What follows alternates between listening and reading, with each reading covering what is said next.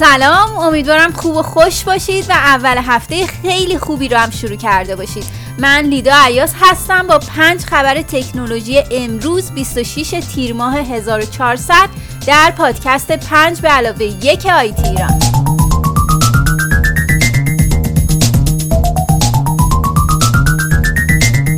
میریم سراغ خبر اول یکی از خبرهایی که تو یکی دو روز گذشته سر و صدای زیادی به پا کرد این بود که واردات چند مدل گوشی موبایل از برندهای شیائومی، نوکیا، وان پلاس و اینفینیکس ممنوع شد که علتش این بود که این گوشی ها سرشماره های اضطراری مثل 115, 110 یا 125 رو نمیشناختن و همه رو به شماره 112 ارجاع می‌دادن.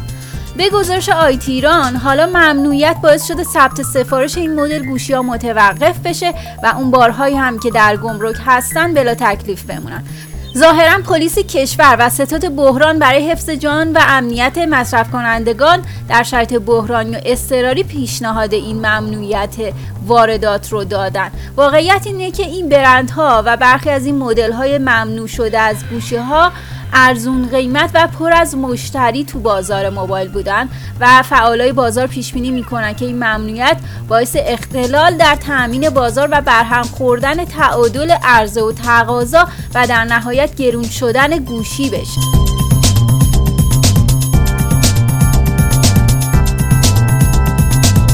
خبر دوم هم اینه که روابط عمومی فیلیمو اعلام کرده که سریال زخم کاری به دلیل اینکه چند مورد سانسور دستور داده شده از طرف تیم نظارت ساترا که فیلیمو اون رو نپذیرفته فعلا متوقف شده. به گزارش IT ایران فیلیمو در اطلاعیه این پلتفرم آورده که به دلیل عدم تفاهم و توافق تیم تولید با تیم نظارت ساترا و نقطه نظرات متفاوت طرفین در خصوص برخی موارد اصلاحی به دلیل احترام به مخاطبان متاسفانه قسمت هفتم پخش نمیشه. کارگردان این سریال هم در اکانت اینستاگرامی خودش توضیح داده که اصلاحات بخش هفتم دوازده مورد بوده که تیم تولید ده مورد رو انجام داده و دو مورد رو به خاطر آسیب جدی به داستان تصمیم به تعدیل صحنه گرفت. اما سازوکار سانسور ساترا دو موردی که تعدیل شده بود رو نپذیرفت و بدون دلیل قانع کننده اصرار به حذف کامل داشت. به این ترتیب مجوز نمایش قسمت هفتم سریال زخم کاری صادر نشد و این قسمت به خاطر نداشتن پروانه نمایش پخش نمیشه. جالب اینجاست که علی سعد معاون تنظیمگری ساترا به این کار فیلم و واکنش نشون داده و گفته طرح عمومی این مشکلات که مربوط به نکات محتوایی میشه رو در رسانه ها چرا منتشر کردین و این نقض قرضه و جالبتر اینکه آقایون ساترا در مقام مدعی گرفتن حقوق کاربرا بر اومدن و بعد از اینکه خودشون دوازده مورد سانسور عجیب غریب رو در فیلم اعمال کردن گفتن که اگر حقوق تضییع شده کاربرا ناشی از اهمال پلتفرم در اعمال اصلاحات در زمان مقرر بوده باشه این مورد رو پیگیری و در طول هفته در مورد اون تصمیم گیری می‌کنیم. جلل خالق.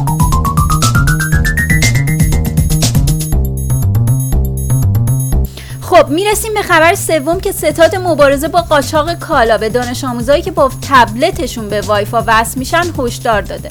به گزارش زومیت این ستاد گفته دانش آموزا باید هرچه زودتر با قرار دادن سیم کارت و فعال کردن دستگاهشون اقدام کنن وگرنه تبلتشون غیر فعال میشه و باید برن پروسه رجیستر کردنش رو طی کنن.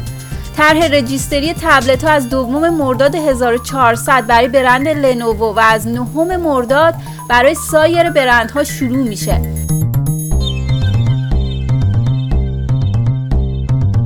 و خبر چهارم مربوط میشه به بخش جدید در آیتی ایران به اسم پروفایل. در این محتوا که هر پنجشنبه منتشر میشه شما با شخصیت های مهم دنیای تکنولوژی و تاثیراتشون بر جریان دنیای فناوری آشنا میشید. این محتوا توسط ندا لوهردی مترجم و روزنامه نگار ارائه میشه و این هفته درباره لینا خان زنی که تونست در 32 سالگی ریاست کمیسیون تجارت فدرال آمریکا رو بر عهده بگیره نوشته شده. شما همچنین می‌تونید پادکست پروفایل رو از سرویس های پادکست با صدای خود ندا لوهردی گوش بدید گوشه ای از این پادکست رو با صدای ندا با هم بشنوید. وقتی احتمال پیروزی جو بایدن در انتخابات ریاست جمهوری آمریکا قوت گرفت. سهام قولهای تکنولوژی به نشانه آرامش و خوشبینی به دولت جدید رنگ سبز به خود گرفتند. هرچند در آن زمان هم پیش بینی هایی درباره وضع قوانین سختگیرانه و دریافت مالیات بیشتر وجود داشتند. اما انتخاب لینا خان به عنوان رئیس کمیسیون تجارت فدرال نوعی اعلام جنگ به شرکت های بزرگ تکنولوژی بود.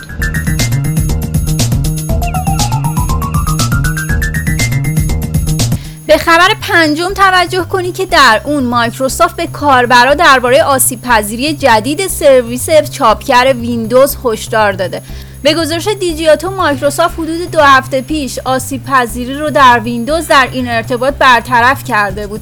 اما حالا یک بار دیگه آسیب پذیری جدیدی برای سرویس چاپگر ویندوز کشف شده و سازنده ویندوز اطلاعات اون رو منتشر کرده. آسیب پذیری جدید ویندوز درباره اینه که به هکرها اجازه میده روی دستگاه برنامه نصب کنن و به مشاهده تغییر یا حذف اطلاعات بپردازن. این آسیب پذیری حتی اجازه ساخت اکانت جدید روی کامپیوتر قربانی رو هم میده. ظاهرا هنوز هیچ هکری از این باگ استفاده نکرده.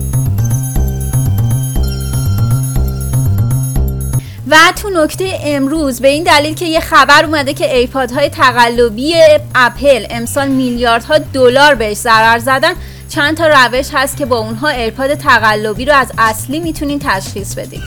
اولیش box ایرپادزه رنگ سفید جعبه با تصویر از ایرپاد در قسمت بالایی اون یکی از نشانه های اصلی بودن ایرپادزه در دو طرف جعبه هم واژه ایرپادز و لوگو اپل وجود داره. پایینش هم اطلاعاتی مثل شماره سریال هست که حتی با اون می‌تونید از جعلی بودن محصول مطمئن بشید نکته دیگه باید به اون توجه کنید درگاه شارژ کیسه که میبایست از نوع Lightning باشه.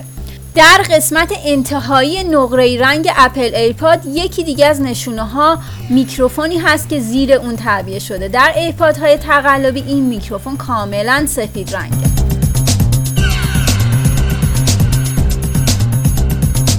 ممنون که با خبرهای امروز همراه شدین. تا فردا پر از انرژی باشید.